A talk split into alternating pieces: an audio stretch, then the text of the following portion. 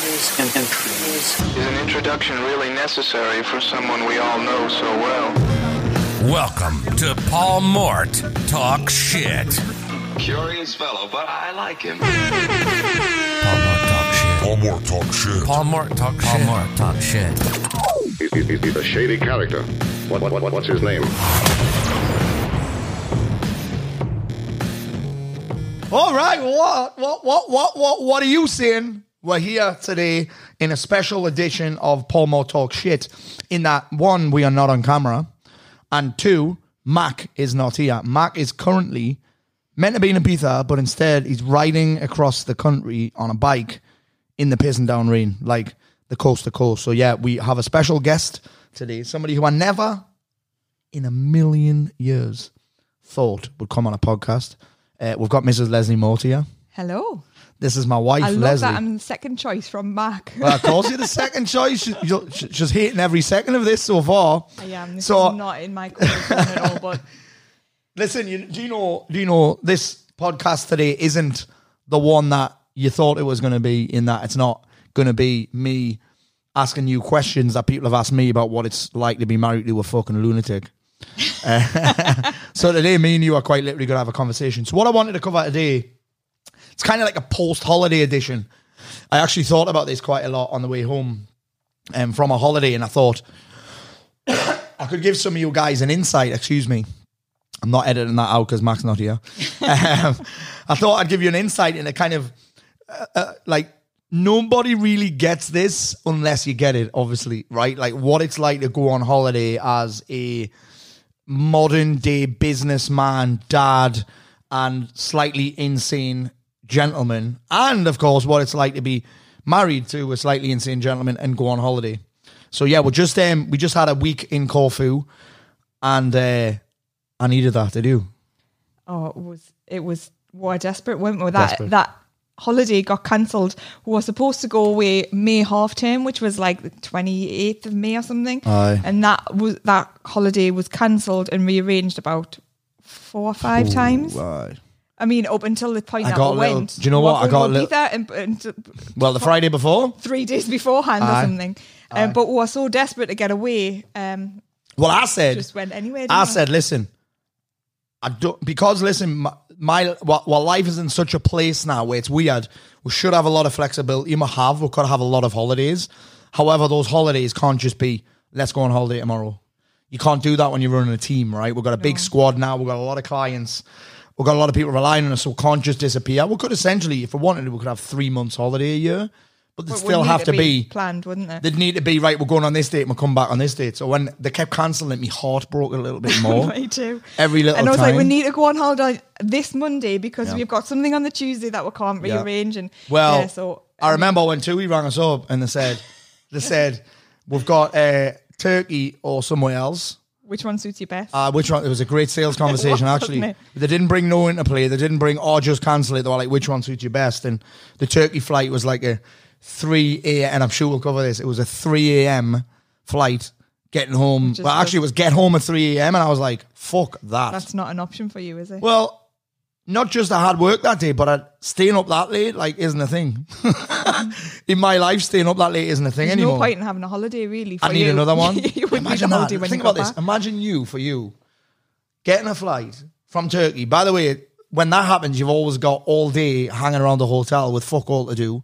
All your stuff's in a suitcase. You're waiting to go home, and then you get home at 3 a.m. and you've had to sit through a flight with me and the two kids. I mean, they probably wouldn't be It's the not problem. a short flight from Turkey, neither. nah, nah, they wouldn't be the problem.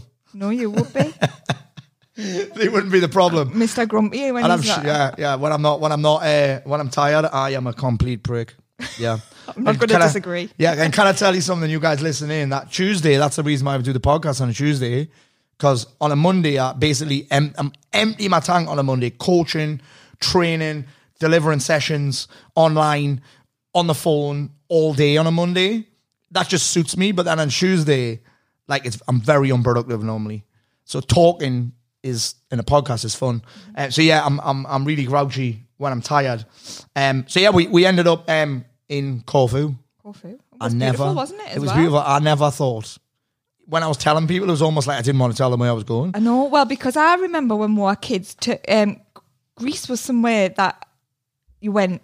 Like, I don't even. can remember people saying, "Oh, the hotels aren't very good in Greece," and, Aye, and the they're men are slimy- three- the men are slime balls. star, and uh, they're not really that good. And Aye. and I, I've also got where's that place where all the kids go in Greece? Apple. Uh, No, no, that's, that's Cyprus. Um, Kavos. Kavos or something Kavos. like that. I've just got pic- I've got pictures of that in my head. Well, do you know what was funny? And that's what I was thinking when I was telling people, and you probably did the same. And it's weird. Every time I said Corfu, I felt like I had to justify the fact that I was going That's there. the only place that could Isn't go. that pure ego? It is. Isn't that But weird? do you know what? If you've never been to Corfu, it was beautiful. It reminded us a little bit between a mix between um, Croatia, Croatia. and parts of Turkey. We went to, F- where's, is it called Fieti? I'm not sure how Oh. I pronounce it when we went to Turkey, which was really pretty as well, wasn't it? Like yeah, it near mountainous- Dalaman and that one. eh? Yeah, Yeah. mountainous and um, beautiful. Beautiful sea. And that's what it was like. So, yeah, if I you was, haven't been to I Corfu, was. Do you know what with Corfu? I was pleasantly surprised, but I also think that you could have fucking sent me anywhere. And I'd have been good. Anywhere with sun and no phone would, would have been amazing. Because I want to cover that idea because I get asked about it all the time. Because everyone's always surprised, blown away, and always adding, "Oh, I couldn't do that." When we talk about no phone, so um, I'm gonna tell you the truth here. For about three years, I hated going on holiday. I used to look forward to it, and then I was just a dick. I'm sure Leslie will agree with you. I should sip that coffee before she has to say this. She's plug- she's having a drink of courage. Um, was that a nightmare on holiday? Yeah. Yeah.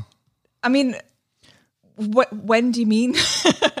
like Which time? Which time? Which that, well, I'm thinking. I think about, when when were kids were really young, like, like, we're talking. Remember Egypt? Oh, well- Egypt. That was that was a really difficult holiday. You weren't very well at the time, anyway. I was mentally not in a good Mentally place. not in a I was place. fat as fuck. Yeah, I was fat. I was grumpy. our the kids were what? Nina was six months old. Max was two and a half, nearly three. Yeah. Like the kids were difficult. Yeah. It's not fun. they were both in a pushchair, weren't they? Yeah. So it's not fun. Like it's going on holiday. Holidays back then were a nightmare. Two pushchairs, cry, whingy kids, like three. I was tired. of them. I was tired. But the thing is, here's the thing. Back then, I'm sure we'll come on to it. I was tired all the fucking time. Yeah. I was tired before I went. I was tired while I was there. I was tired when I, I remember sleeping a lot on that whole holiday. I was tired when I came back. There was a little bit of, and I'm sure you guys listening on um who are businessmen get this. There's a little bit of paranoia about the business, what's happening at home, and then you're scrolling your fucking phone all the time. It- w- like it, it's just a, it, it was a weird experience for me, and I think one of the biggest changes I've ever made was just not taking my phone on holiday, yeah. because I think that the reality is it's difficult for a modern day man. You can tell me whether it's the same for a modern woman. Would you class yourself as a modern woman, by the way? I think I would. Isn't that an interesting thing to say? what do you mean by modern? Though? I don't I'm know. Quite old. I don't I'm quite know. Old. One of my old coaches, one of my old coaches back in 2014, Garrett White used to say modern men mm-hmm. and modern businessmen, and I I think it means in modern times as opposed to whether or not so? you're a modern woman. Yeah. Yeah. I mean, a, a woman. You've got in no modern- choice in modern woman. times. Yeah, So I modern woman. It's not like keeping up with the fashion and that, is it? No. I'm fu- I'm dressed like a fucking 18 year old today. dressed like a fucking 18 year old in that. Um, yeah, so so I think for me it was it's difficult for a modern day man not to just be distracted all of the time.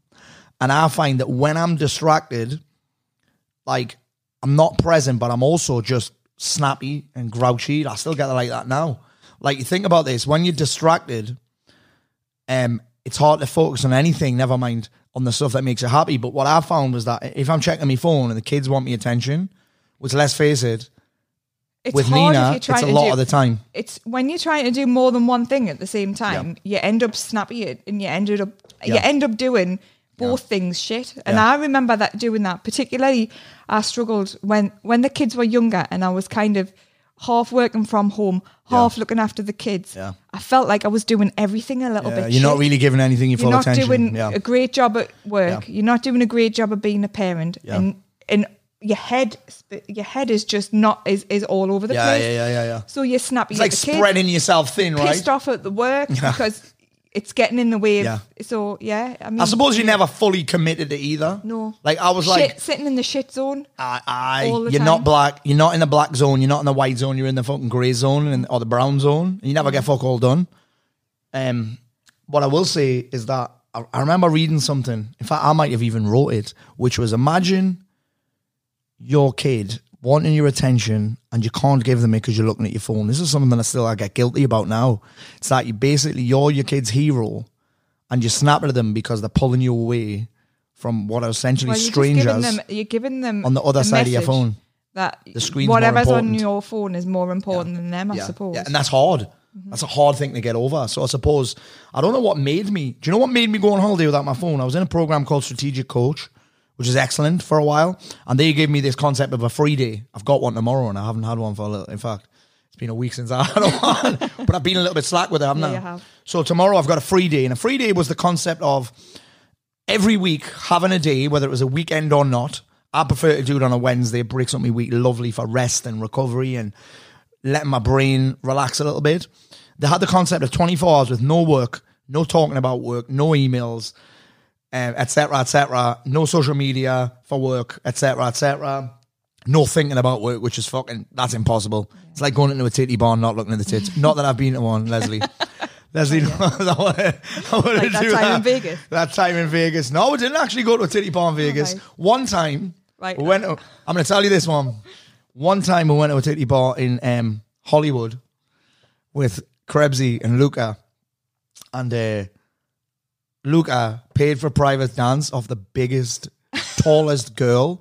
Tallest or biggest? No, not big, tallest girl Right. I've ever seen. Like she could have played like power forward for the Toronto Raptors.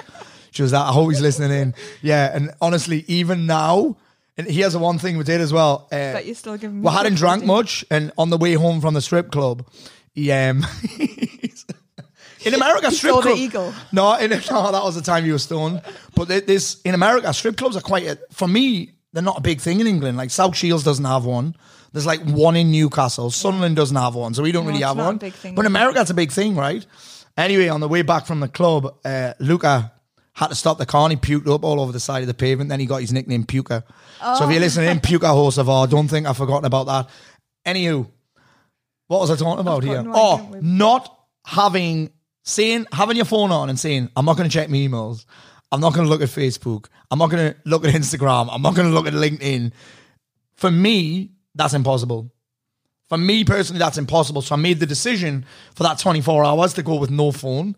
And it was weird at first, wasn't it? Because you couldn't, you're like, how do I contact you? Well, Yeah. yeah. it was, but I think also you felt like your arm had been chopped off, didn't you? you what 'Cause was you get, weird. You get so used to yeah. when you stand and waiting, when Waiting, you I getting even your just phone a, out. like, or- even just a break in conversation. Yeah. You'd be checking your phone, like, what am I like in a meeting? I might need to check my phone. Mm-hmm. But before I was what are you carrying checking for? I don't even know. There was- before I was coming back from Caffè Nero with three coffees and a carrier bag, and my phone went off, and I couldn't check it. Honestly, my hands were fucking itching to check my phone. Anyway, so I added that concept of that, and it was weird at first because I couldn't contact anyone. The worst part was I didn't know the time. I never know what the time was. So I'd be late for picking the kids up and that. That was before I had a Fitbit. But I found that whole process like life changing. It felt like, do you know when you plug your phone in when it's dead? That's what I felt like every mm-hmm. Wednesday when I did Yeah. that. And the cool piece of it is that I want to add in is that people are like, I can't do it, I'm too busy. What it forced me to do is I looked, do you know, before you go on holiday, even if you take your phone that week, your productivity's through the roof because you've got urgency because you're going on holiday. Mm-hmm. It's like a Christmas, you're always really productive. Gotta For a lot of guys, you're before their tax returns due, Yeah. before your tax returns due or your rep- some reports are due, your urgency's through the roof, so your productivity's high. So you're not watching fucking YouTube videos of cats playing the piano or mm-hmm. old grandmas doing crazy shit. That's what Max was watching last night. So my productivity started Monday and Tuesday it started to become like super productive. And Leslie used to hate it on a Thursday because I'd come back and me me ideas would be nuts just because I'd had a day away from my phone. So it felt like a Yeah. recharge for me. I used to come back with like 20 emails. Can Uh, you yeah, do yeah, this? yeah. Can you do this? Can you do this? What about this idea? What about that? I'm still like that now, by the way. And Leslie's always been great But do you t- think that is because when you're when you've got the time to sit back, it's like when I, we, your best ideas come in the in shower. the shower or having a shit. when you're not actually thinking about all the chaos. You, Yeah. that's when you get your best ideas. And having night. that downtime Yeah. is actually Yeah, yeah, yeah. Creativity. Creativity. Yeah. Frees up your create. And I think I saw something last night. I was watching this TV show. And this guy said to another guy, just said, eyes up. This guy was lacking confidence and he said, just get your eyes up. And I think that's what happens sometimes. When you're so busy, your head's down all the time. yeah. Working, work, head down, ass up. You can't see the wood for the trees. Yeah, can you? yeah, yeah, yeah. So when I have my free day, there's actually nothing to look down at. and then for I can't even remember when it was, but I was like, do you know what? I'm going to try doing this for a week. My record's two weeks. That was hard, by the way. is that when we're in, We're in Thailand. Thailand. I'm in Thailand. But my record, uh, the week thing, again, it's hard not checking your phone when you're on holiday because you think something's going to go wrong. But I'm going to drop a little bomb right now that you might not like. If you can't do that, do you have a fucking business? Probably not. You probably have a job that you disguise as a business that you have you get no sick pay and holiday pay for. Because if you listen, if I can't do that, if I can't take just a few days away from my phone, I haven't really got a business. And if I have, and I've got a team, the team's shit. Mm. Yeah, that's a big shout out to my team, by the way, Catherine and Mac. What are you saying? and we're doing this with Mac not here. Uh, he's proved that he's disposable, by the way. No, he hasn't. When you were panicking about that video over the weekend, you're like, oh my God, where's Matt? He's actually, Mac right now is fucking indisposable. So let's say, I would edit that bit out, but I don't know how. Without giving it to Mac, funny enough. Yeah, so so we did this um, this whole concept of a, a free week, and it made me, and it's amazing because you think you haven't got time to do it, you think you couldn't do it, but once I committed to it, I kind of forced myself to do it because either side of that, I had to create the systems and the processes, the automation, the systemization. That's a big word, isn't it? Isn't it? Automation, systemization. And by, by the way, when I first did this, I didn't really have a team. I used to just send some email autoresponders. I'd have Facebook ads running. I don't set up automated Cross our fingers and hope everything hope went all everything right. goes all right, and then come back. And the reality is, right, nothing's gonna, your business isn't What's gonna fall apart that- by taking what's a week the worst that can happen? Exactly. think about And I'll have a lot of PTs listen to this actually, and it's not the podcast isn't aimed at PTs. Somebody might get pissed off because they've sent you an email that you haven't replied to. Well, listen, I said this before I went this time. I said, you know what? Right now, we've probably got more clients than we've ever had in the pro in my various programs. More, we're helping more people than we've ever helped. Even if somebody, if someone can't allow me to go on holiday for a week, They're not a good fit. They're a fucking shit They're not a client. good client? I was saying to someone the other day, it means they've got no respect for my time, Mm-hmm. no respect for. And what you got to remember as a business, you're the fucking catch. Particularly if anybody that's a coach, offers a serve, whatever it is, you're the catch. You're the best at what you do. You got to have that belief, right? So I'm like, listen, if you don't want to work with me because I've gone on holiday for a week with my family to spend time with my family, you don't respect my time. You don't respect my family's time. You don't respect my, my self care. Yeah. So essentially, you can eat shit and go somewhere else. And you might be thinking, well, that's easy for you to say, Paul. Well, it is easy for me to say, but that's only because I've put the systems, the automation, the delegation in place for me to do that. This is not a brag, by the way. It's actually advice. Start with the one day and it'll change your life. It will change your entire fucking life. It'll free up time. It actually, when I spend too much time on my phone, I feel it in my body. Yeah, my neck sore, my shoulder's sore. Um, so my body tells me. But honestly, it'll change your fucking life. And again, the thing is, it forced me to level up my business. It forced me to level up my organization, which is huge. Forced me to level up my planning, my team, my systemization. So, so it's a huge deal. Um, and the why no phone, I've just I've just looked at my notes there. Why no phone? Well, for me, I can say do it. I can say here's how we did it. And I won't lie to you, the week before and the week after are still, even though we've got a team, even though our systems, automation processes are world class, it's still a bit of a clusterfuck either side. It's still the week before is, especially this time, Well, because we had a big event. Yeah, we had two big days, events. Two days before as well. So it wasn't just getting Yeah. ready to go on holiday for a Yeah. week. It was getting ready for the event.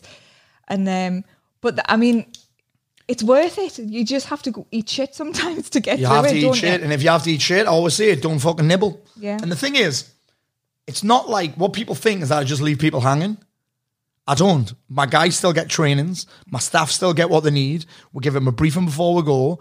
I just automate and systemize it all. I'm not just disappearing for a week and letting people like run my fucking business for me. I'm prepping them. I'm organizing them. I'm I'm setting expectations. We're making agreements with what's acceptable, what's not acceptable. When can you contact me? Hey, What makes you think? Right. What? So, why do you feel like you need to go cold turkey with it? Like for for me, so when we when we go on holiday, Yeah, I check my emails once a day. so why why do you think for some people that that's not a good option? And you personally, why do you feel like you personally have to go completely cold turkey? That's a great question, you know. It's like I don't I tend to struggle a bit with moderation, as you know. you may figure that. You might have figured that out in the last 20 years. Do you know what's funny? Someone asked me, Jade Alexander, friend of mine, James Smith's mate, tall white friend, I think they call him. He asked me, he said, Well, how do you take photos and that? I said, Well, believe it or not, my wife has a phone. That's why there's never any photos of me on holiday. It is, it is, it is. And it's funny. I I'm the actually, one with the phone taking the photo. I remember I've been back from holidays before and I haven't got any photos because we haven't, sometimes you haven't bothered. Why do I think that is? I think it's because I'm either all in or I'm all out with a lot of things. That's why it took me so long to start this podcast. I was like, do you know what? If I'm going to fucking do it, I'm going to do it properly. Shall I tell you why I think it is? Why? I think it's because if you check your emails on a morning Yeah. and you've got shit to deal with, then Yeah. it's on your mind all day. yeah, I carry that energy into carry the day. the- Well, let's think about this. When I'm at home, I don't even check my emails first thing in the morning. I do all that shit before because I want to put my state in a good place. Um, and also, I'm like, listen, I'm either on holiday or I'm at work, and I don't like even listen. This is one of the reasons why I do all them calls on a Monday. I, I, I like the concept of time chunking, which is putting all the same activities together. Like we could essentially do two or three podcasts a day Yeah. right? That's what we've done in the past. Let's not do a podcast a day. Let's do fucking 17 in one day, right? and, and that just works better for me as a concept because it means I can stay. I think people call it like flow.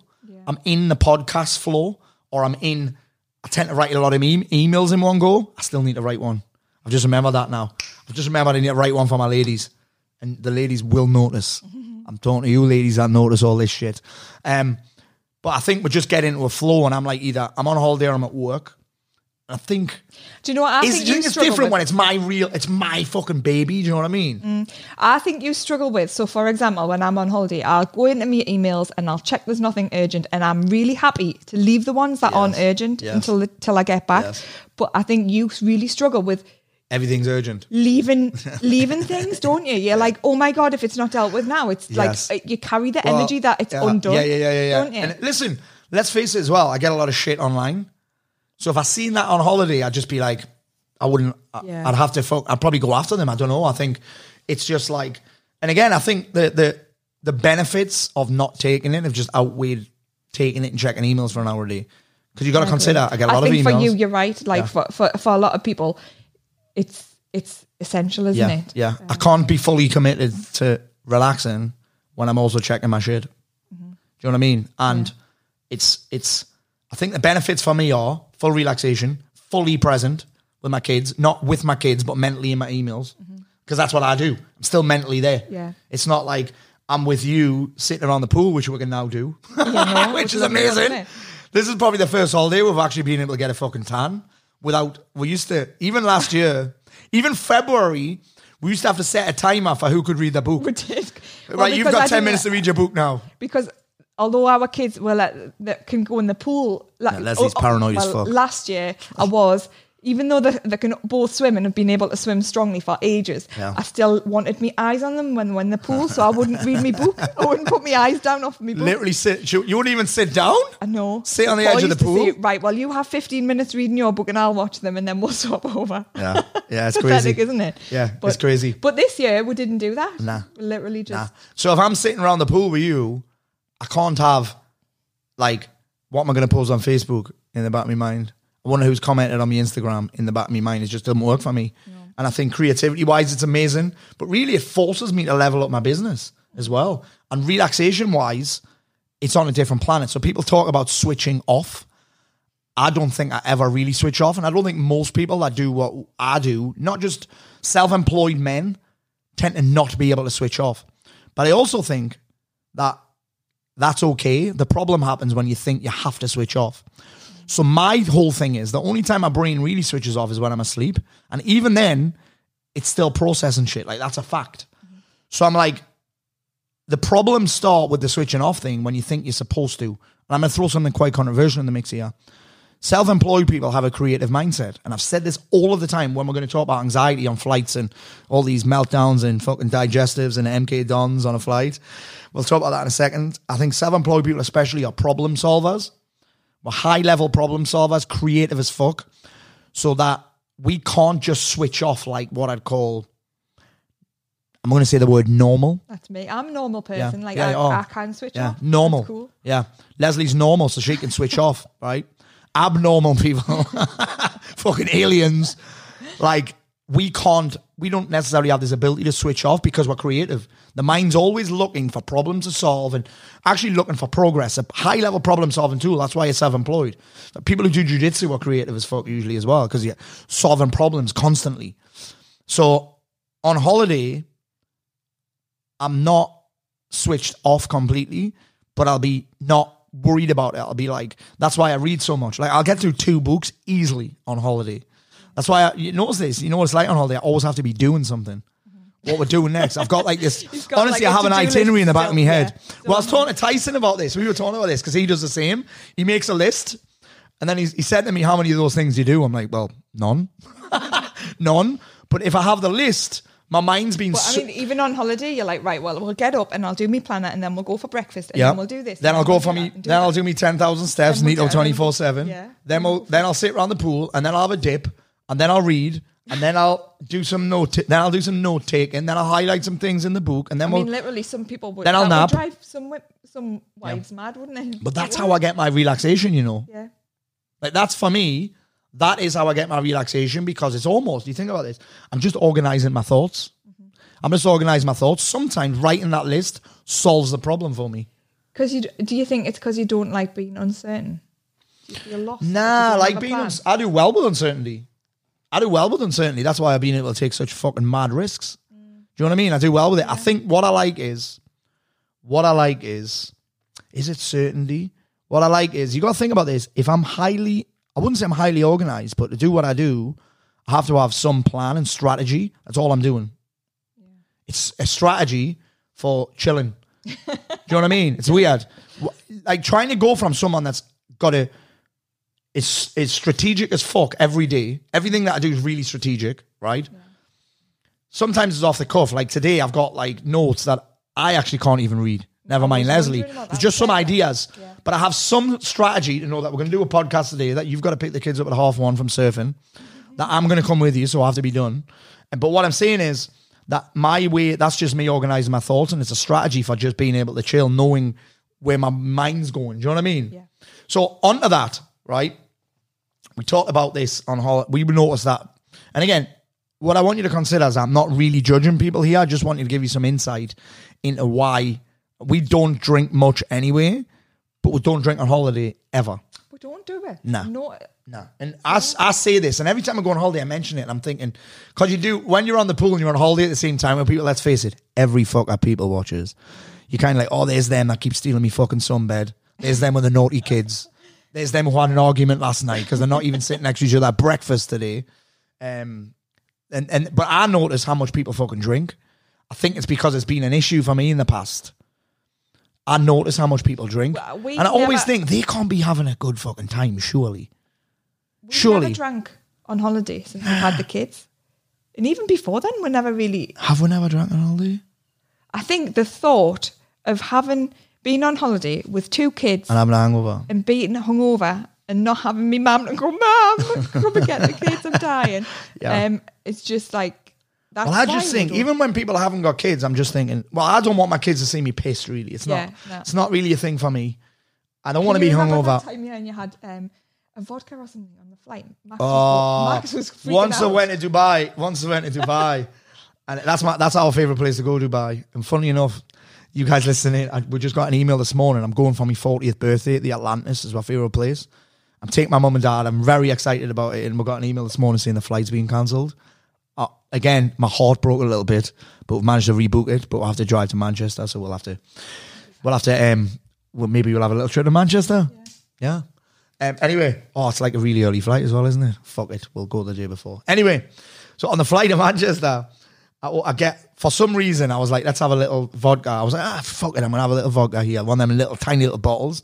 And my son was looking at me. He was like, Dad, that stinks. Dad, that stinks. And he looked, he was like, Dad, are you drunk?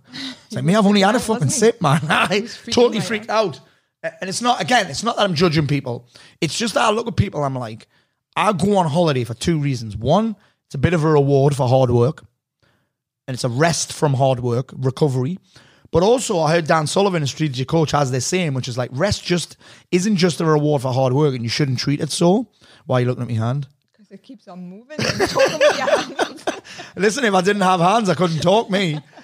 And and and um and he said that rest isn't just a reward for hard work; it's a prerequisite for exceptional performance.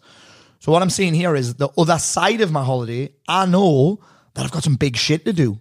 I've got some big shit to do. So for me, I'm like, I don't want to go home. Surely, when you've been drinking for a week, you must go home feeling worse. Well, that's the thing. Uh, We consider a holiday to be recharging your batteries, Yes. don't you? Yeah. It's reach. And I don't co- Sometimes you go on holiday and you're literally empty, aren't Yeah, you? yeah. And Well, I was this time. Fuck me, you- I couldn't even talk. If you then go on holiday, I mean, we quite we already when we're not on holiday look after our health quite well, Yeah, don't we? yeah. We eat well, eat fairly well. Listen, we don't have to.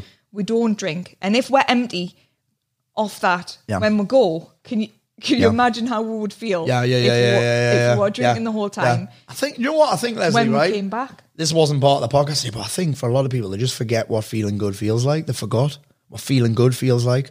Mm. Because I think we drink, we'll have a drink, we'll have a decent time, we'll be hungover. Monday and Tuesday, again, this is going to depend 100% on your fucking age, no doubt about it. Yeah, J- J- I was talking to James Smith about this. He was like, mate, once I got to 30, me hungover, me hangovers were a different level. Mm-hmm. But I'm like, Monday and Tuesday, you're still a little bit fucked. You, you don't train. You eat a little bit shit because you still feel a little bit like shit. You're still dehydrated, really. That's people's problem. And then by the time you get to Friday, you're like, oh, I made it through the week. And then it's like, I've oh, I fucking deserve a drink. And then you just repeat that cycle. So I think that's what happens to a lot of people when on holiday. And again, I'm not judging. I'm not judging at all. I haven't got an issue with it. But maybe if you're sick of feeling like shit, if your mood's up and down, if you're always tired, if you're not making any progress in your life, maybe this is something you need to look at. Like a booze free holiday could change your entire fucking life. Again, if you want to have a fucking piss up on holiday, I haven't got a problem with that. But you're here listening to me for a reason. You respect my opinion, hopefully. Or you laugh at my jokes or something like that. Or you wanted to hear what what it's like to be married to a fucking lunatic. But but I'm like that's a whole but I'm like, listen, one big bit someone asked me yesterday what was the biggest thing that happened for you? What's the biggest thing that's made the biggest difference to your recovery from all your shit? I said, probably getting a handle on boozing and sniffing. And I'm not fucking perfect, but a, we, a booze free holiday, I'm telling you right now, has the ability. I'm even thinking this, I've never even thought about this before. Just a week on holiday in the sun. Don't worry about what you're eating. Get some walks in, get some naps in, some nice, because you're not going to stay up late if you're not boozing. Like, imagine how fucking great you would feel when you came back. Like, you then have, because I think what will happen is you'll have a week away, then you come back, and then you've survived the week back, which I think is fucking insanity, and then you just drink again. Yeah. Like, I don't want to make this that- too much about booze, but again, what I will say is, I mean, that holiday blues feeling anyway is. oh, well, actually, I don't, we don't, I don't I get it that much. I'm people- excited to go back to work, yeah. and I think but that's because you've had a rest. It's because of that, yeah. Isn't yeah. it? It's yeah. because you've had a rest. And I remember the two weeks in. Thailand after 10 days, I was ready. You were, I was you? ready. I was like, fuck. I'm, it was almost like I've been, I'd been like, like reborn. That's that's the fucking shittest thing I've ever said.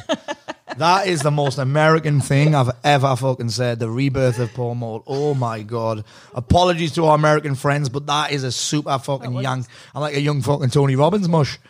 So anyway, what I'm saying is like that could. I'm excited to go again because I've had the rest because I haven't had my phone and I'm just fucking good to go again. So that could be a life changing thing for you. That the no booze thing, and, and again, a big reason why is is I think this is huge. I've got a mission. Mm-hmm. I've got a mission, and I think that if you do want to get a handle on your booze, and you've got to give, you've got to find something that you give more of a fuck about. It's why I've seen so many guys change their lives just by signing up for a charity boxing match. They're like, and I've I've cornered, I must have cornered sixty or seventy people in these matches, and no one wants to show up and get the shit beaten out of them in front of their friends and family. So people will start. Not everyone. I've seen a guy have a line of coke before a fight. No shit, because he needed energy. I'm saying, mate, don't you worry about when that fucking bell goes. You will have enough energy. Trust me. But yeah, I think that um that having something that you give a shit about is is a big way to be like, no, I'm not drinking because I want to feel good for that. I agree. Like think And about I that. We had two also- weeks. We had two hard weeks to start a lockdown in the, in May where we drank for two weeks in a row, and I was like, why am I doing this? It's not like me that two weeks in a fucking row. Which Well, the first week was my birthday, wasn't it? I think it was a week before your birthday. Oh, yeah. I couldn't wait, Yeah, that's right. and we looked at it. I'm like, the two weeks, the probably the month around that, I just found hard. I mean, I was working my ass off. I wasn't think training. It was really difficult. I think obviously it, it- the lock. It was the the very beginning of May. No. Um, but actually, the first week that we drank was the last week in April. Was it? And I think that was really the hardest time of lockdown because it was kind of But it wasn't really a lockdown at the start, was it? no, well, that it wasn't was like a locky not, window, was it? It was like literally like what completely locked down at that stage. Yeah. But was that why you weren't supposed to leave the no house and that? Yeah, You're only allowed in your garden. there was no end in sight neither. Yeah. It was like Yeah. it was really hard, and Yeah. there was a lot of uncertainty about. I mean, like about Hey, isn't it weird that I'm making a big deal of drinking two weeks in a row? Mm-hmm. Isn't that really weird that? But that shows you how much of a handle I've been able to get on it. But the, the reason I'm saying this is, is because there was two things that we did to get a handle on it. The- again, I'm not sure whether it was my way of dealing with the stress of lockdown because I didn't really feel the stress of lockdown. But what I have to have as a man, I've never been a woman, so I don't know. You can tell me. I have to have something to look forward to every day. I think every all day. One question I ask is beings need to have something, something to look forward to. Yeah, something to get excited about, something in the future to look forward to, and not just dread. So normally for me, I wouldn't drink on a Friday because it would be like cinema. I'd be looking forward to going to cinema that week. We be looking forward to going out for food. didn't yeah, Always, you, you, but, but during lockdown, there was nothing. no, nothing to do. And even even on a weekend. yeah, even like a, a consequence of not drinking or consequence of drinking would be I've got jujitsu in the morning. Mm-hmm. I'm rolling jujitsu in the morning. I've got boxing tomorrow. I've got to train in the morning. That wasn't there either. So there was almost no accountability not to drink either. So there's two little tips for you. Listen, if you want to get a handle on your boozing, you've got to have something else to look forward to. Because let's face it, we drink because it makes us feel better. And guess what? I'm going to admit this. It's fun as fuck. It's fun as fuck for a bit, isn't it? time, It's a fun as fuck for a little bit. It is. It's fun as fuck for a little bit. And guess what else it is? Not only does it make you feel better, it's fun as fuck for a little bit. It's also really easy. It's easy. Like, if you don't have a reason not to drink, why wouldn't you? Like, I, honestly, I'm not even joking there. Like, if you don't have a reason not to drink, no reason at all not to drink. So there's no consequence. There's no um forfeit. There's no dr- you don't see like the you're selling it, yeah. it, it does, it does, it does. But but I'm going to go the opposite of that. If you if you if there's no real drawback to not boozing, if there's no real negative, if there's no disadvantages, if there's no kind of yeah, if there's no consequence to it, like why wouldn't you? Do you know what I mean? So what you're saying, create your own You have to create, consequences. yeah. You have to have there has to be you have to see the negatives, you have to see the drawbacks, you have to create the drawbacks. That's what I hadn't created. And also around that, if you guys want to get, get I've got I, I created an audio book, shameless plug this, it's three fucking quid, maybe four. Go to endselfsabotagebook.com and I'll teach you how to really get a handle on your boozing. But essentially what I'm saying is here is that one thing you got to do is create something to look forward to. So you've got to replace the booze with something to look forward to. And then you've got to have something also that means there's a drawback, like a mission, something to something to get your teeth into, something that you can't afford to be hungover for. I think for me, like obviously, I um, I'm training always and always have a goal with regards to me training, and which keeps on moving forward. The better you get. Yeah, When I when we didn't drink on holiday, for example, we I mean on when we were on holiday, we didn't drink. We Mm-hmm. ate well and we trained. Um, Yeah. I trained three times. yeah, I did too. I fucking hated it. The thought of all that hard work Yes, getting yes, messed up in yeah. a week. Yeah, That's that's what drives me Yeah, to yeah, think. yeah. I'm thinking like, well, I could mess. I could go back six weeks here Yeah. if I don't. And let's face it, You could literally on In a week, you could go back six weeks, you're right. Six weeks. You're right. So that's the consequence for me. Also, do you know this is the first holiday I haven't? yeah, Well, I thought I had. I came back. I was seventy nine point nine before I went away, and I worked my ass off. Hence, I was able to post a picture in uh, Budgie Smugglers, which is really cool, nice. Um, but I came back and I was eighty three kilos. I was like, "What the fuck?" But then I was eighty point something within a couple of days. So clearly, I just needed a couple of big shits. I was like that because I was like, it was a retention. you go- "Well, nah, it wasn't water retention." Alex wouldn't let me get away with that. But I'm thinking like, That's a woman. That's surely a woman's is it is it surely you can't be like surely you can't gain three kilos of fat that have took me fucking four months to get off in a week but clearly it was just a big shit It i think it was just three kilos of pita bread It was that meal that because I was huge. That me- The gyros. Yeah. Ah, it was. Ah, it must have been that. Ah, the gyros. It was the gyros that got me. That put all that weight back on me. Um. So let's. That's. I think we covered enough about booze there, right? I do. Yeah. I think one of the things that you wanted to talk about is I can remember one of your clients very recently saying like, I hate going on holiday with my family. Yeah. It's really stressful. Yeah. And And Because you're can- trying to be at work and be I can remember thinking when our kids were young, yeah. it was really difficult to go on holiday. Yeah. And I think what one thing that men particularly I mean it's not like a sexist thing or anything, but Yes. I remember when I like when I wasn't really working when our kids were really Yes. young and I was literally looking after the kids Yes. twenty four seven. Yes. And you would go out to work and you Well, I was really, probably hiding in the fucking bedroom with the curtains closed most really of the time. have an, any idea No, what life was you're like at home with 2 You're right, kids. aye.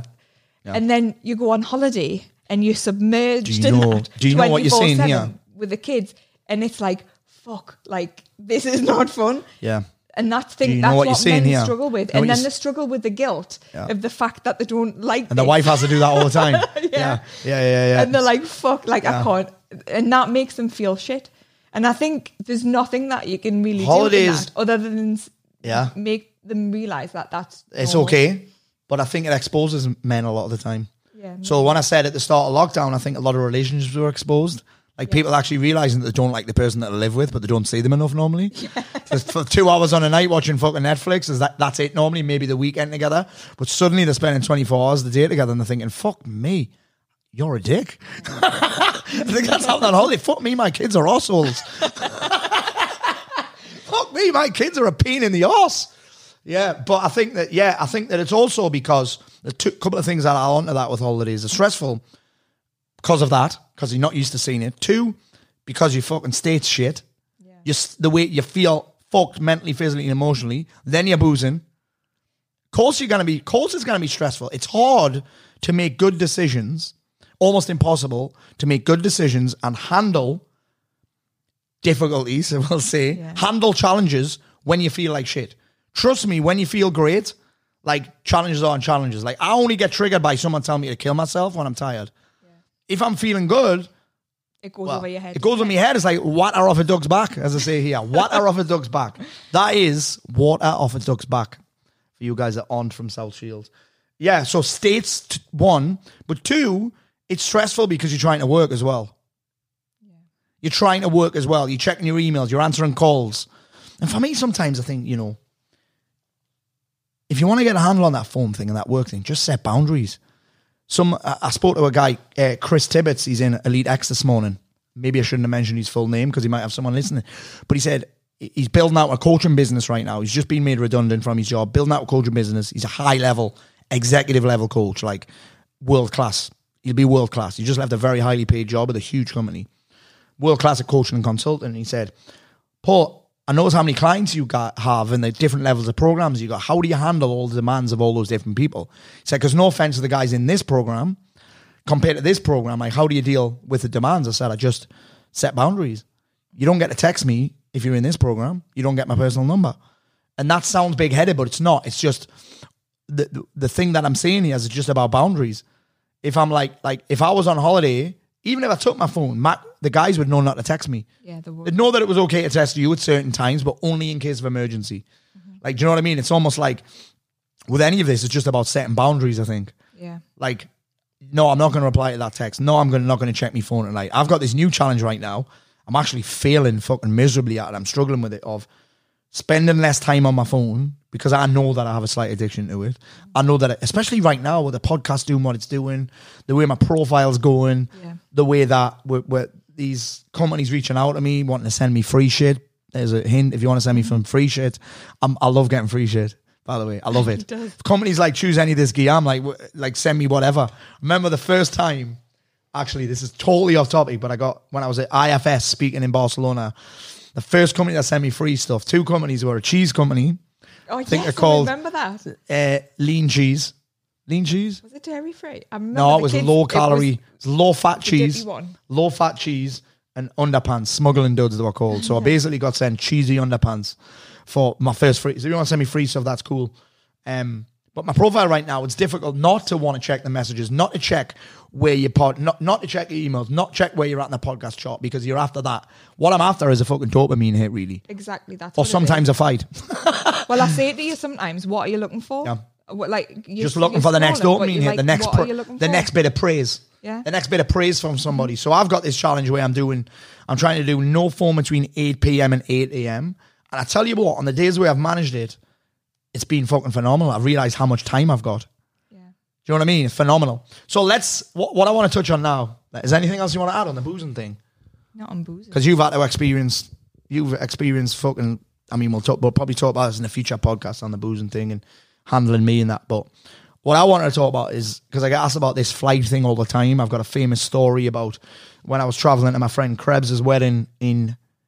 Where was it again? Syracuse. New- Syracuse, York, but, like, upstate New York.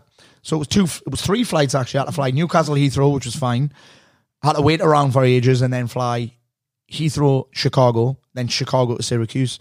So I'm on this flight to um, Chicago, obviously business class because Leslie and the kids weren't there. business class, but expenses, and I watched this film. and It was like Marley and Me or something, right? And then I also have. The, I think I spoke about this. I spoke about this recently, so forgive me if I've already told the story on my podcast. But I had this. Um, it was like a, a family style movie, and I was like, "Oh, I have to text the kids. I have to ring the kids now," and I couldn't. And I started panicking. I hope everything's okay at home. Fuck, I've got another four hours in this flight, and I'm fucking stomping. You know what I'm like? Start stomping around business class, sweating me ass off, and just fucking panicking. And then the the the the cabin crew come over. You all right? I'm like, actually, no, I'm not. I'm having a fucking. I think I'm having a panic attack. Never really had one. I think I'm having a fucking panic attack. They're like, come on, go, sit down over here. And obviously, I knew a bit about anxiety back then. This is like 2016, maybe 2015. And I knew a bit about anxiety then. And um, she, she's like, Are you okay? I said, I know what you're trying to do. Tell me about your family. I know what you're trying to do. You're trying to distract me, aren't you? You're trying to, it's not working. I feel anxious. I'm going, I was like, I'll be all right. I'll be all right. She said, Listen, have you got any medical conditions? This pissed me right off. I said, Yeah, I've, uh, I'm diagnosed bipolar. She said, and I've had this twice now. Are you feeling violent?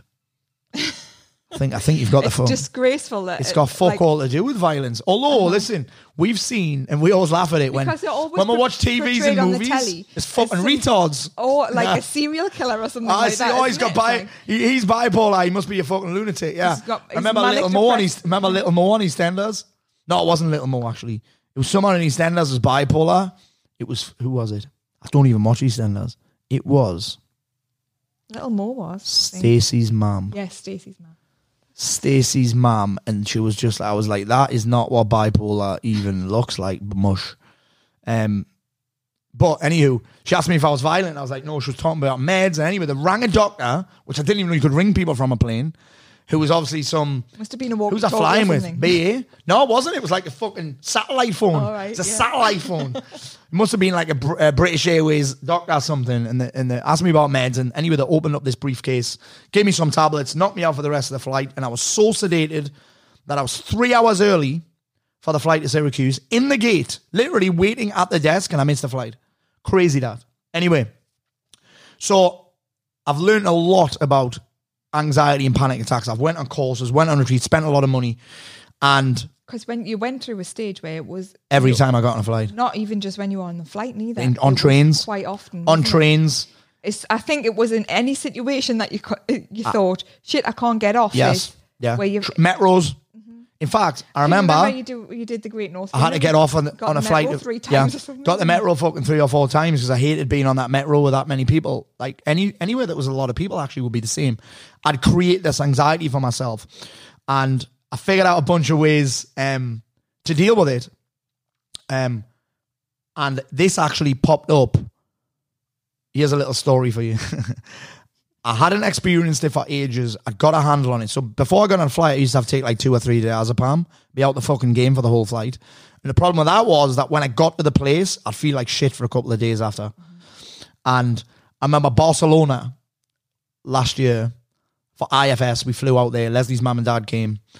And I remember coming back from there and I hadn't, it was fine on the way out. And funnily enough, while I was there, I'd been talking about anxiety loads. Yeah. I'd been mentioning it and that, talking about it.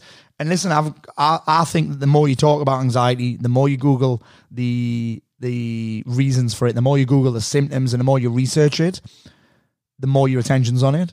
So you'll create more of it. I've got no. Do you think also because you had been speaking on stage and your energy and your adrenaline was high? yes, yes. And also that day we'd been waiting around all day for the flight in that tiny airport. I also drank loads of coffee. Yeah, So there's another insight for you. Listen, like- yeah, you drink a coffee and you've got anxiety, you're a fucking idiot. As I've got an empty coffee cup in my hand.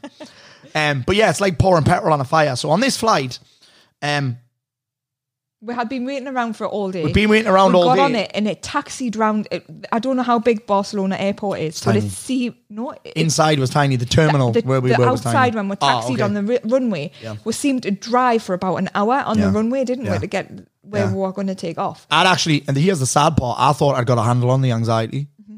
And I hadn't. I quickly realised that I hadn't. And one thing that I told Leslie not to ask me if I was ever anxious was, "Are you Are you okay? Are you okay?" Be like, "Don't fucking ask me. Just tell me." I was like, "Please, can you tell me it's okay?" And then, I, then on this flight, I remember starting to have, I was fucking sweating. But what happens is when I get that anxious, oh, sorry, I'm not even going to say get. When I create that much anxiety for myself through my through my physical, where am I physically, where am I mentally, where am I emotionally, it's all created.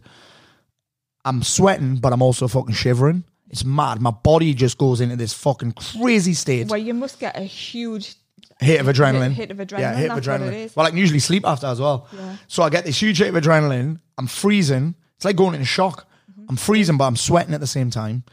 And I'm like walking up and down the fucking thing. I can remember I was because I was you were in the aisle seat, but Yeah. I was sat next to you, and I can remember the heat radiating. Can you?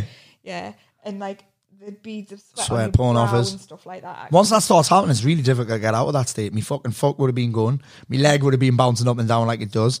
And then I remember that flight, two things from that flight. I'd walk up and down, so I move. I think that's important. The problem is on a flight, there's not much to do. So I'm feeling anxious somewhere else. I don't mind blasting out fucking 10 burpees. Got to burn the adrenaline off almost, right? I remember once a doctor, I used to see shrinks about the anxiety, the depression, the, the, the bipolar. A doctor said to me, an average panic attack only, only lasts for 90 seconds. Mm-hmm. Because at the time, this is how bad my anxiety was. I'd have a panic attack in a toilet if I had to lock the door. So I used to sit having a shit with my foot against the bottom of the door because I was scared to lock it. I still get a little bit of that now. I still don't like having a shit in public toilets. But he said, Paul, no one's ever died from being stuck in a public toilet. That's true. He said that in a lift. Well, he mate, said, he said, why'd you panic? Because I still don't like being in lifts, by the way. I'd rather avoid them. He said, why do you panic so much in a lift? What do you think's going to happen? I said, I'll get stuck. He said, do you think you'll die? I'm like, no. Said, All that's going to happen is to get stuck and then people come and get you. Anyway, he said, he said to me the average panic attack lasts for 90 seconds, which was very helpful, actually. So I walked up and down the aisle, couldn't shift it, sat back down. Leslie's mum said, do you want a digestive? I'll never forget this. I said, I don't want to fucking digest them. I'm in a fucking panic attack, man. Yeah, no, poor mum. I think I've never said the word fuck to? Leslie's mum. Yeah. Do you want a digestive? Do a fuck. Well, my mum just trying her best. She So was I. And Leslie, and here's what happened, right? Here's what I have to do, okay? Um, this story's quite famous in that. What time do I have to go? 15 minutes. Eh? We've got 15 minutes. Cool. Anyway, we're rushing the podcast. that, it's not that long that story. well, we'll just leave the kids on the beach waiting for you. Where you been? Recording podcasts, son. Anyway, so I'm having this panic attack. And one of the things I'm quite famous for on the stage I tell the story how football manager saved my life, i.e., stopped me from having panic attacks on flights. So she said, uh, I put, put she said, put football manager on your iPad. Because I'd done it before. I just forgot about this time. Put, put, put football manager on your iPad. And then Leslie starts just doing the thing that that flight attendant was doing, which is distracting me from this panic attack. Because that's, and uh, the reason football manager works for me is because the anxiety that you create is not just down to your physiology, but also down to where your attention is. So I'm focused on the fact that I'm stuck on a flight, there's nothing to do, and I can't move, right? And I'm hot but freezing at the same time. And so basically, Football Manager holds my attention, right? It holds my attention. I'm going to share what I did this time around, though. Football Manager holds my attention. So my attention cannot be on Football Manager and having a panic attack at the same time. It's called diversion. So I divert my attention Football Manager. Then Leslie started asking me loads of questions. Can you remember? Yeah, I can. She was like, "Who are you on Football Manager?" Like she was pretending she was interested. I said, "I'm MK, MK Dons." Then what did you say? Who manages MK Dons? Who manages MK Dons in real life? And then I remember you saying things like, "Are they any good?" And do you know what? I think I don't think the questions diverted your attention. I think the fact Just that you thought was so hilarious laughing. that I was I thought it was trying to show hilarious. Like she, she was showing interest. Like who manages them in real life? Are they any good? Who plays for them? I was like, what league are they in? How are you doing? Who who, who gives a look at your team?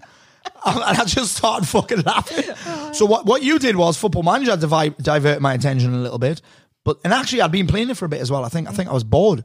I think I think I was bored 'cause that's that had all- worked for about Yes. five minutes. Yeah, I agree. And then No, I think it had worked for like an hour. and then it had kind of And then ha- it had. it wasn't holding my attention anymore. attention yeah, anymore. it wasn't holding my attention anymore, and I didn't have a backup. Mm-hmm. I didn't have a backup. So Leslie diverted my attention by making me laugh, and then I think I read a fucking newspaper or something. Yeah, I read a And had newspaper. a nibble of a digestive. Yeah, then I had a then I had a digestive and apologised to Leslie's mum. Do you know what's interesting as well though? I remember last year I, I started creating one as well. We went to Tenerife. Actually, it was this year, February. We went to Tenerife. Flight uh, flight there, no problem at all. Had things to do, and then on the flight back, my iPad died, and I didn't have a backup plan. That- So- that's because you've told yourself the story. That Football Manager has the cure. You need your iPad to Football manager a stop you from having a panic attack. Yes. So as soon as you thought, shit, I haven't got my iPad, you thought, Fuck, what am I that means do? I'm going to have a panic attack. Yeah. Do you know what I and started then doing? You created the panic attack. Yeah. Do you know what I started doing, which was mad? I went to the to the cabin crew. Fuck, what am I going to do? And I said to the cabin crew, and when you're on a flight like that having a panic attack, you know, it's fucking terrifying, Leslie. Mm. Terrifying. You guys listening in will know. I went to the cabin crew. I said, have you got one of those charger packs for like a phone or something? They're like, oh, no, we're not allowed them in. They're a fire hazard. you try to convince me that you're not allowed them on flights. So I started walking up and down the plane, seeing who had one. And then eventually, I saw the cabin crew again. And I stole his newspaper. And then, honestly, because it was only the last half hour, what the fuck am I going to do for half an hour? How crazy is that? Because what I will say is that anybody that creates any kind of anxiety, we can't just sit and chill. I talk about this at Tyson. We can't just sit and chill. That's not in our fucking vocabulary. Mm. Our mind has to be on something. So I basically got the newspaper and I read it from fucking cover to cover. It's the first time I've read a newspaper for about fucking four years. And I haven't read one since. But I read it from cover to cover only because it held my attention, which is crazy. So this time around on this holiday, I, uh, number one, I made sure my iPad was charged. Number two, I made sure that I had a fucking replaceable battery. But what I did was I actually, I remember meditating the day before I came and I was fucked. And actually, when I'm tired, my anxiety, sorry, when I'm tired, I actually create more anxiety because my body's all over the place. And I tend to be relying on adrenaline, right, to get through things. I rely on caffeine and adrenaline when I'm tired. So I remember meditating, I was chilling the day before and I started feeling anxious. I started thinking in the future about the flight. Fuck, I don't feel great. What if I have a panic attack on the flight? What if this? What if that? And I solved it quite quickly. And it's an amazing list. I, I might try and upload a photo on social media of the list.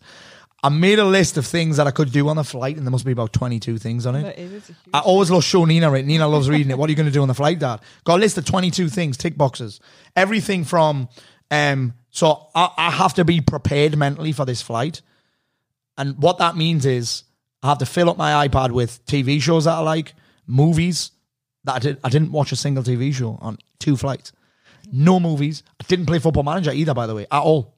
So I've got movies, I've got TV shows, I've got apps, games, Football Manager, other shitty games. I've got books, fiction books, personal development Got books, hard work, business write books. emails or Well, that's something. what I did. Yeah.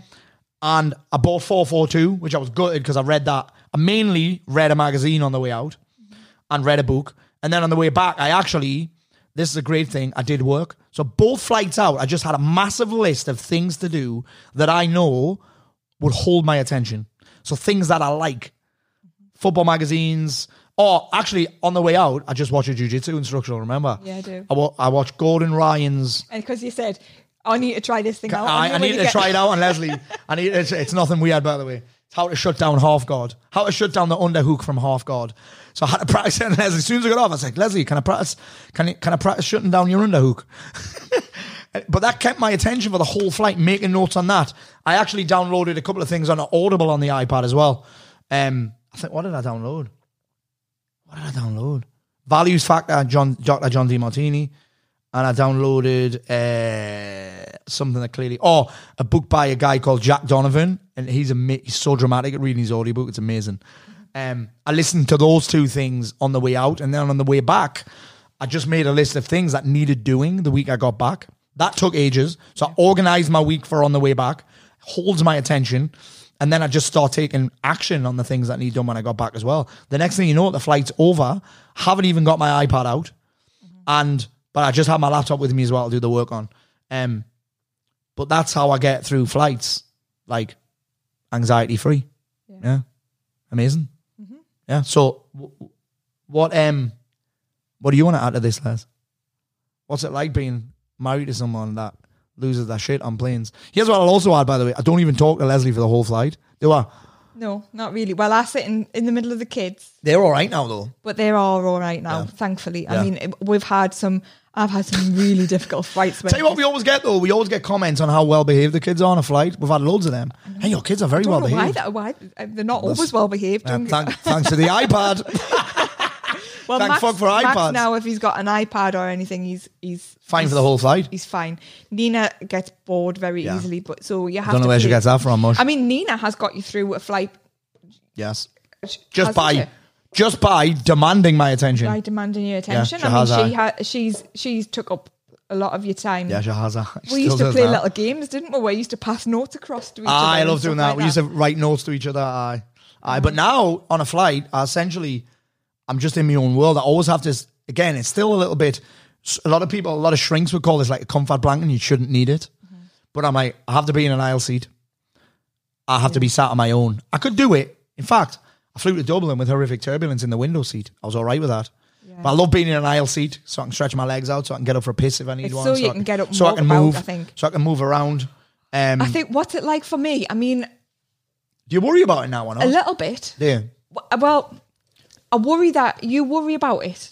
So, you know, when you say, "Oh, well, I wonder," I hope Do you know I'm what gets be- rid of the worry? I hope I'm going to be all right on this flight, and Yes. it makes me stomach go, "Oh, Oh, because you've had to deal with this not being all right. yeah." And that- obviously, Because you can't do anything about it either, really. Ah, I, no, yeah, I can't do anything about it. I don't want the biggest worry for me is that you have a panic attack on an airplane and the kids see it and they get stressed out Yes. about it. Yes. So for a lot of time, for a long time, well, Nina we- got I a little bit stressed because you locked me in the toilet the other week. I used started to, crying. Yeah, I can remember. Yeah. I used to make it get the diazepam, even when you used to say, "I think I can do it Yes. without." Ah. I used to make it get the diazepam because Yeah. I thought, "What the fuck is going on?" and the kids are there, and they start having a panic attack, and I've got to ha- tell the Yeah. convince Yeah. the kids you know that you're I'm, not going I'm die. only worried about it when I'm not on the flight. Yeah. And all I do to quell the worry, action's the only answer with anxiety. I quell the worry by making me list and making sure I'm prepared. And that's what mm. you do for any situation, really. Yeah. Like Conor McGregor has this thing where he says, you only doubt yourself when you're not working, Mm-hmm. right? Which is true. But I'm like, the only time I'm anxious about the flight is when I'm bored, when I'm not doing anything. Mm-hmm. So if I'm anxious before I go on, I either like if I'm anxious a few days before the flight, it means I'm bored. It means I'm not occupying my mind. So I just do something that is relative to the moment, or I prepare. So the re- the way you get you, the way you lower your self doubt and lower your nerves and lower your anxiety before going on the stage, for example, is to prepare. You force me to do that. I mean, I'd just blag a fucking speech because it's what I'm good at. I'd just blag a keynote. But let, I tell you what, I'm more nervous presenting to the guys in the office, three of them, two of them last time, um, than I am speaking in front of a thousand people. well, yeah, but I mean that's good though, isn't it? Because if you're more nervous doing that, that means you're going to per- thousand perform people is easy. But what I'm saying is really is that if I'm going to be in the future and I'm worried about it, I have to do something about it. Which for me is making a list of the things that I could do, making sure that I've got my book, my books. Th- and, and again, listen, I got to tell you this: I take loads of shit on in my bag. My bag, my carry-on bag has no, no it doesn't have my clothes in. My suitcase is also massive as well, in it. Mm-hmm. It just has stuff that I could possibly do if I start to create anxiety, and that settles me down hugely. So again, I've got at least two books every time. I've always got one magazine. I've got my iPad. I've got a notepad. I've got my journal. I've got all of that shit. But often I don't have to use any of it. no. Sometimes I'm like, eh, I didn't. I watched a BJJ instructional, listened to some audiobooks, and read my book on the way out. On the way back, I just worked the whole fucking time. I think also, I mean, anybody who is suffers from anxiety or in on flights or just generally is worried about going on holiday, Yeah. like I think it's uh, when you think about. I mean, we've always been open and honest about it, but Yeah. some people might not actually want to admit to their partner that they're feeling anxious and stuff. And I think it's really important that you talk to Yeah. your wife or your partner, Yeah. or you gotta have a plan. and just tell them that that's how you feel. And then look at how many people we've seen mortal on flights. And that's, I'm going to guarantee that's something to do with getting anxious. And I mean, be honest with yourself as well and think, oh shit, like this is how I'm feeling. There's nothing wrong with it, by the way. It's actually, if you think about this, I think that me creating that anxiety is a bit of a superpower because it means I've got a fucking creative intellect. It means that I'm a high level problem solver. In fact, think about this. I've said this. It means that my brain, if it's not solving problems, is so creative, it'll fucking make them up. How cool's that? I know. Like that's where all these ideas come from. Because again, I'm, I'm making up a problem because I'm not. It's not the dying that I'm scared of. By the way, it's not the plane crashing. I couldn't give a fuck about that. I don't even think about that. It's just the fact that I'm stuck on a plane. I can't get off. That's it. It's not the dying thing. I'm not. It's not. I don't have a fear of flying. It's what a lot of people would call claustrophobia. Yeah. A lot of people call it. cla- I'm not calling it that because again, I used to get this in jujitsu. By the way, I'd be anxious as fucking jujitsu. I'd have, I'd tap from for you guys listening and know jujitsu. I tap from side control, and it's because We're stuck. I didn't know how to get out. Mm-hmm. Now I know how to get out. I can't do that on a plane, so I have to figure something else out. But now, when I'm in side control, my mind's not automatically going, I can't get out. It's like, okay, well, if I put that hand there, what will happen? What if I just turn my head this way? What if I turn my body in instead of that way? What if I just bump him up so he's not on my tummy and he's on my chest? What if I push him down so he's on my legs instead of me fucking hips? Whatever it is. So yeah, um, listen, don't forget, if you've enjoyed this podcast, I hope you have. I've had a fucking blast. So thank you, Mrs. Mort. I have too. Was it as bad as you thought it was going to be? no, I've really enjoyed Oh, it. see. actually. See, there you have go. to do another one. There, there you go. So again, there's an example of someone that was stressed and worried before she came on, and then once you did it, it was fine. I love Exactly. it. I love it. So don't forget, if you've enjoyed this podcast, leave us a rating, leave us a review, leave us some comments on this episode of the podcast, and we'll do more of them.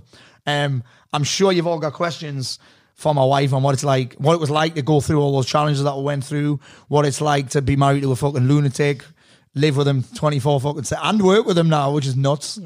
Um, and don't forget to subscribe and don't be a dick. Share it with your friends. And by the way, whenever you're ready, here are three ways that I can help you. Number one, grab my book, my first book. It's eight quid. Go to unstartablebooks.com. Two, go and get a bunch of free shop stuff at paulmort.uk.